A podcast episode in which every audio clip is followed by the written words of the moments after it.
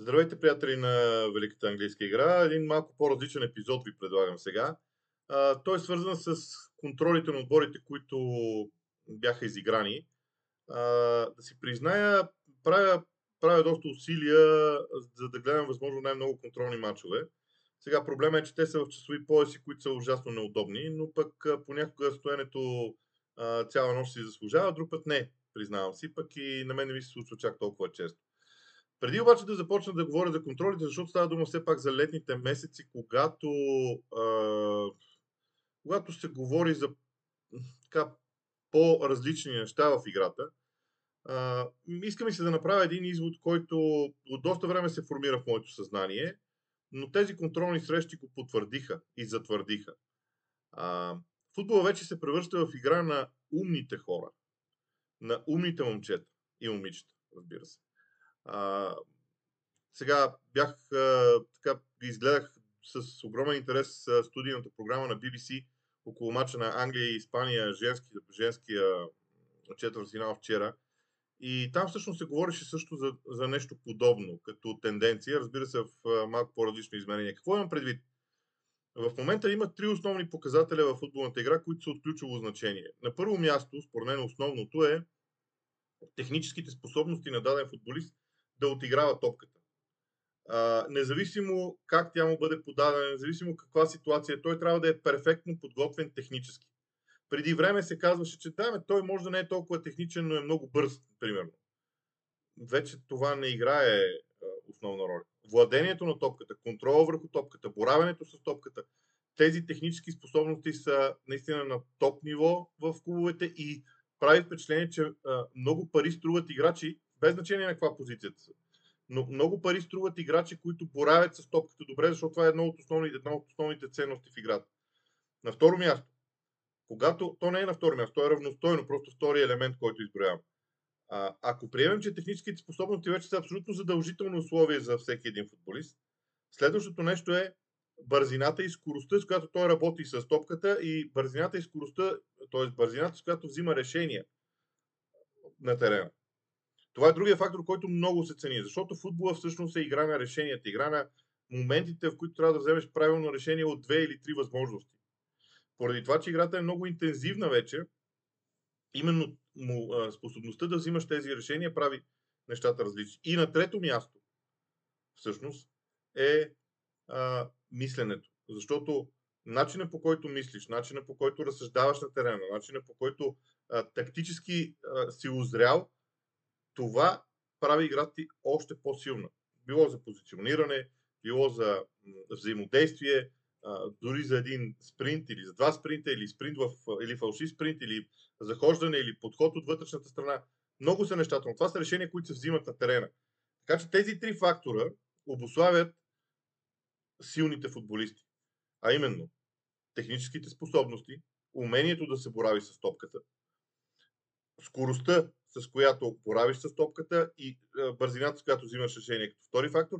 И третия фактор е грамотността, тактическата грамотност. Играта става игра на умните, бързите и техничните. Е, на времето имаше едно предаване с деца, аз тук сега ще се, ще се издам на колко години съм. Бързи, смели, сръчни. Нещо подобно е вече. Трябва да си наистина много техничен, бърз в взимането на решение и боравенето с топката и наистина изключително тактически грамотен, умен, разсъдлив играч. Именно през призмата на тези неща прегледах а, и гледам контролите на отборите. Сега има още едно уточнение, което ще направя, че за мен лично а, в тези контроли много трудно може да се види цялостния стил на игра на отборите. По-скоро отделни елементи се виждат. Именно през призмата на тези отделни елементи ще разкажа контрол, а, отборите, които съм гледал или които не съм гледал или които съм гледал хайлайти само и така нататък. Като ще спазвам класирането от миналия сезон, защото според мен това е най-меродавно. на първо място не съм гледал Манчестър Сити, което може би е грешка, но забележете, Ман Сити има само три контроли през а, това лято. А, с интерес очаквам матча им през а, уикенда.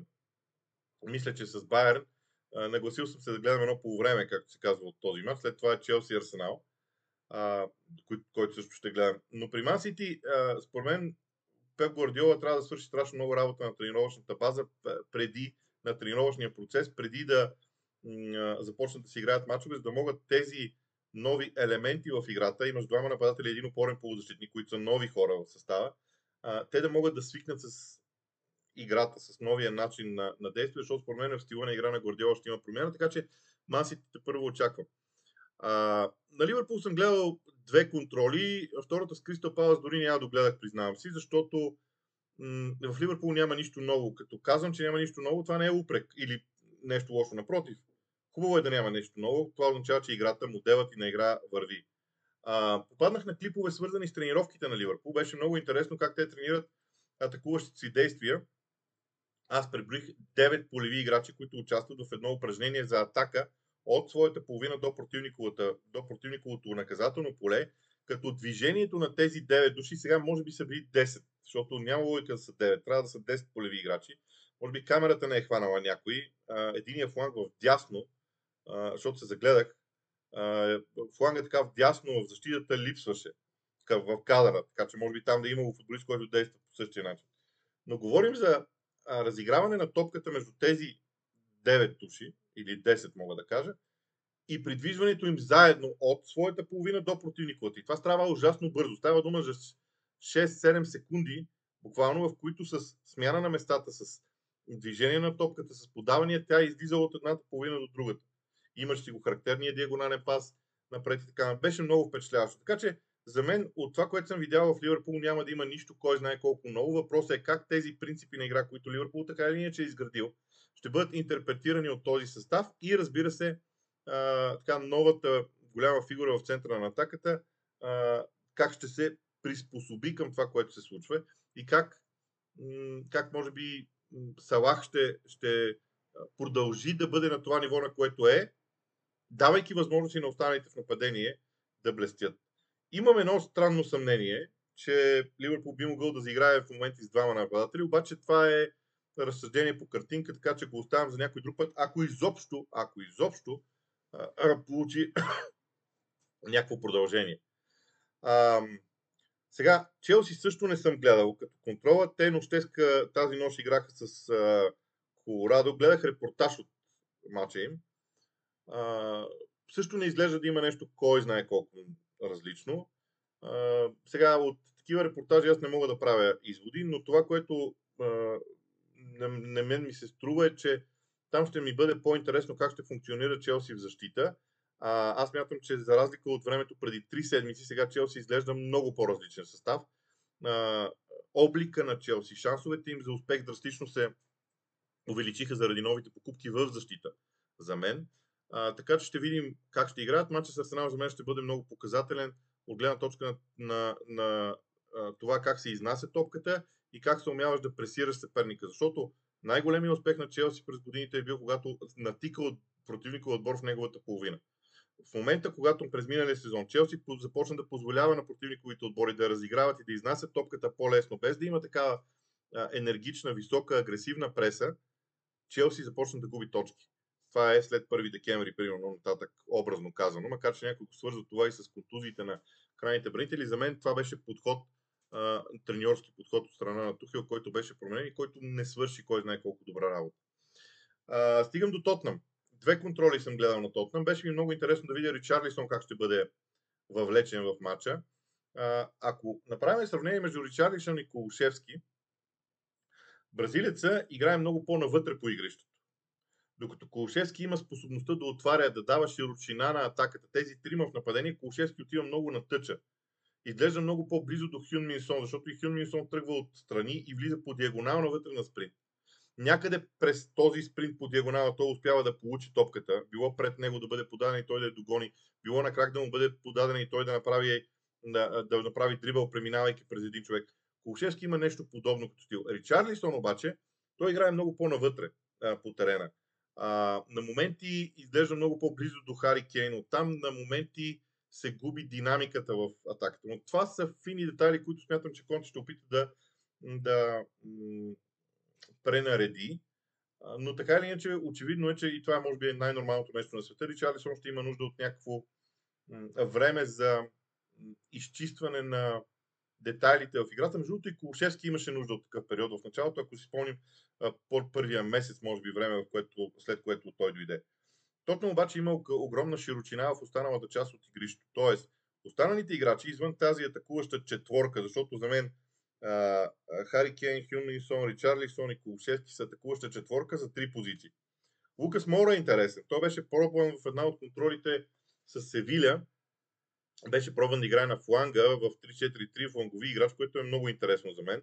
А, заради необходимостта от дефанзивни действия на Лукас Мора. За мен не се справи много добре, но това пак е въпрос на обучение и на варианти.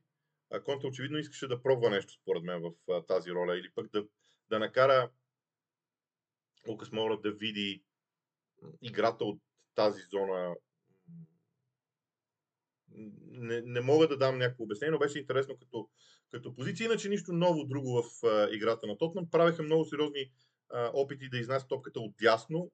През целия сезон имаха много специфично изнасяне на топката през левия фланг на отбраната. Един диагонален пас към центъра, към Харикен, който се обръща и разпределя топката. Това също нещо аз се опитваха да го правят и от дясно, не с толкова голям успех, колкото беше в лявата зона. И другото нещо, което направи впечатление в играта на Тотнам е така наречения биткаджийски дух, т.е.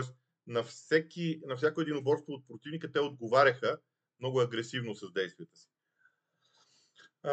Така, логично, заради пристрастията ми, се, при, при, заради пристрастията ми съм изгледал всички мачове на Арсенал от до. А, мога да кажа, че имам много драстична промяна в а, индивидуалната класа на футболистите, защото аз дори съм много очуден колко класен футболист се оказва Салиба. А, гледал съм го Представял съм си как ще влезе, но много, е, много сериозна класа е Салиба в центъра на отбраната на Арсенал. Струва ми се, че поради тази причина Артета ще има възможност да използва на десния фланг Бен Уайт и а, всъщност при изнасянето на топката да изнасят по различен начин. Но Арсенал има широчина вече в състава си, нещо, което нямаше през миналия сезон и от това страдаше състава. На второ място, защо темата Габриел Жезус е толкова важна и ключова? Защото Габриел Жезус дава на Арсенал нещо, което в последните, може би 10 години, може би повече, разбира се, може да има спорове за Алекси Санчес, но Арсенал не е имал. Централен нападател, който е изключително бърз, изключително бърз, страхотно техничен и човек, който отбелязва голове с първото си докосване. Имам предвид, какво имам предвид? Подава му се топката и той няма нужда да я спира. Той директно отиграва за да вкара. В някои случаи. В други случаи може да отиграе, може да дриблира и така нататък. И втория елемент, който абсолютно липсваше в състава на Арсенал е, че когато топката бъде изгубена, Габриел Жезус е първия, който започва пресиращите действия. Именно това дава възможност на Арсенал да натика противниковия отбор в, другата, в неговата половина и тогава наличието на трима високи играчи, включително Бен Лайт в дясно в някои случаи, при изритени топки от страна на противника, те могат да изпечелят атаката да почне отново. Тоест, онова, което ние наричаме постоянно напрежение върху съперника да бъде създадено. И третия елемент, който е много важен според мен, а, за мен в средата на терена Арсенал има наистина много повече качество, отколкото имаше през миналия сезон. Много повече качество а, в а, отиграванията, в а, разиграването и така нататък. За клуба ще означение как ще продаде наличните си а, футболисти.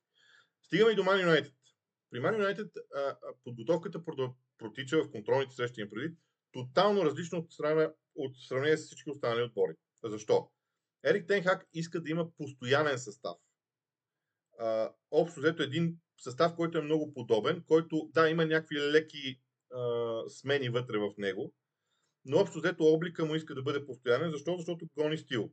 Гони въвеждането първо на стил и после ще търси уширяване на, нещата. Точно заради това смятам, че Man е по-назад от останалите отбори от топ 5, не като качество на играчите, не като качество на треньора, а като процес, по който ще се развиват. Тенхак има нужда от време да накара този състав да играе по определен начин. Между другото, много са показателни случаите, когато след 80-та минута вратаря на Man United, който и да е той, решава да изрида топката от, удар от, при удар от вратата напред, а не да разиграва. И тогава Тенхак става от страничната линия и буквално прави скандал на футболистите си. Това е много, много ключово, защото това означава, че той има, иска точно определен стил на игра. Когато, а, значи в момента Манчестър Юнайтед изглежда перфектно в онзи тип футбол, който Солскер беше възпитал срещу топ отборите. Прибрани, групирани добре, с много бърз преход в предни позиции. Man United вече го има. Сега въпрос е, когато Man United вземе топката, дали разиграването и движението на топката може да бъде толкова добро. И точно заради това Френки Де Йонг беше толкова важен и е толкова важен за състава.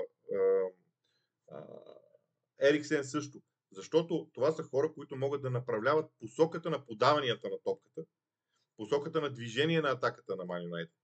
А, да дават насоката на цялостното, на цялата атака. И за мен тук е нещо наистина много важно, защото в един момент отново младите футболисти на Man United, в отсъствието на Кристиано Роналдо, започнаха да играят с много повече самочувствие, с много повече движение с много по-уверени уверени действия. Но пак казвам, при Man United процесът е по-бавен и ще продължи по-дълго време. Сега, по стечение на обстоятелствата гледах Евертън и, и съм, да си призная, леко притеснен. Защото аз имах усещането, че Евертън ще започне да прави нещата по различен начин, но това, което виждам е всъщност много близо до това, което случи през миналия сезон, с едно много важно изключение. Няма го Ричарлисон, който да е лидер в атаката на отбора. А, това ме кара да бъда много голям песимист за това, което случва с Евертън. От друга страна съм наясно, че вероятно Евертън ще пазарува през август а, и че ще, този състав ще бъде променен. И това е моята надежда, защото ако в този състав на Евертън не се променят нещата, и то бих казал драстично, Карамелите ги чака още един сезон, подобен на този, който сега се играе. А, сега премина. А, и на моменти физиономията на Франк Лампарт на пейката м- ме кара да съм още по-притеснен, защото на моменти го виждам така, сякаш той е изгубил вяра, че тези футболисти, които са на игрището, могат да направят нещо различно. Стигам до Кристал Палас. сега, първо, Кристал Палас е един от отборите, не знам дали не е отбора с най-много контроли това лято но е сигурно един от отборите, които ще изиграят най-много контроли. Те са общо 8 за месец юли. А, има в, в един ден има понякога две контроли и така нататък, което означава, че те просто обиграват а, голям състав. Играят и на различни места. Първия втория състав. Трябва да отбележим, че заради проблемите с COVID на моменти, някои от играчите на отборите не пътуват с основните състави а, за тази подготовка. При Кристал Палас, например, атаката пострада жестоко, защото Заха, трима от най-важните играчи в офензивен план на Кристал Палас липсваха и липсват в тази подготовка и те не са се състава. което не ми дава основание да видя реално лицето на Кристал Палас, защото виждам един подбор, който е добре подреден в защита, когато играят без топка, но когато вземат топката, нямат този преход, който е много специфичен именно при тези бързи флангови футболисти, на които играят. Изключително така мога да кажа впечатление, ми направи а, едно момче, което, едно момче, което се казва, сега ще ви кажа как се казва, Ебиоуи. А, сега не знам дали така се произнася името му. А, той е купен сега от Кристал Палас. Той започва кариерата си в Челси, 4 години или 5 в Академията на Челси, после е 3 години в Академията на Арсенал, отива в Рейнджърс в Шотландия, миналата година е в Дарби Каунти и сега Кристал Палас го купуват. На мен това момче страшно много ми хареса особено в, в матча срещу Манчестър Юнайтед, ми направи много силно впечатление. Тоест, и, и с това искам да кажа усещането ми от контролите на Палас. Там създава един проект, който е базиран върху младостта. Вера взима ултра млади футболисти. Значи, ако в Арсенал, а, примерно, Артета искаше да взима футболисти между 21 и 24 години, в Кристал Палас възрастта е свалена между 17 и 21 и с трениране, с развитие на тези играчи, ще се чака възхода, съответно, на, на този отбор. Много ми се искаше да бях видял някой контрола на Уест Хем, обаче съм се заканил така да, до края да видя някои от контролите на Уест Хем. Там също текат много интересни процеси. А, не мога да сета друг отбор, чието контроли да съм наблюдавал. Аз там Вила, например, ми, прави, ми правеше много сериозно впечатление, но така и не можах да видя нищо от а, тяхната игра. Матч с Бризбен и Роар беше удобен за гледане, обаче така и не го, как се казва, така и не го не успях да стигна а, до него. В крайна сметка, признавам си, че аз съм в отпуска и не мога чак толкова, не мога по цял ден да гледам футбол. Би следвало да, да мога и малко да почина. Така че това е всичко от мен, което съм видял от контролите до този момент, което съм направил като някакъв извод. А, всеки един от съставите безспорно е интересен. Когато започне сезона, ще обръщаме внимание на всеки от а, а, тимовете, така че мога само да ви пожелая а, така, хубаво, хладно лято и а, доста хубави емоции с а, тази наистина велика игра.